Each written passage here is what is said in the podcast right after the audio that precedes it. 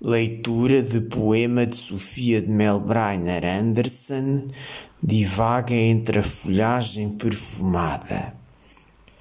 Divaga entre a folhagem perfumada e adormece nas brisas embalada. Aos lagos mostra sua face nua e vai dançar nos palcos vazios da lua pálida de reflexo em reflexo desliza, não se curvam sequer as ervas que ela pisa. É ela quem baloi-se aos lânguidos pinheiros, quem enrola em luar as suas mãos e depois as espalha brancas nos canteiros.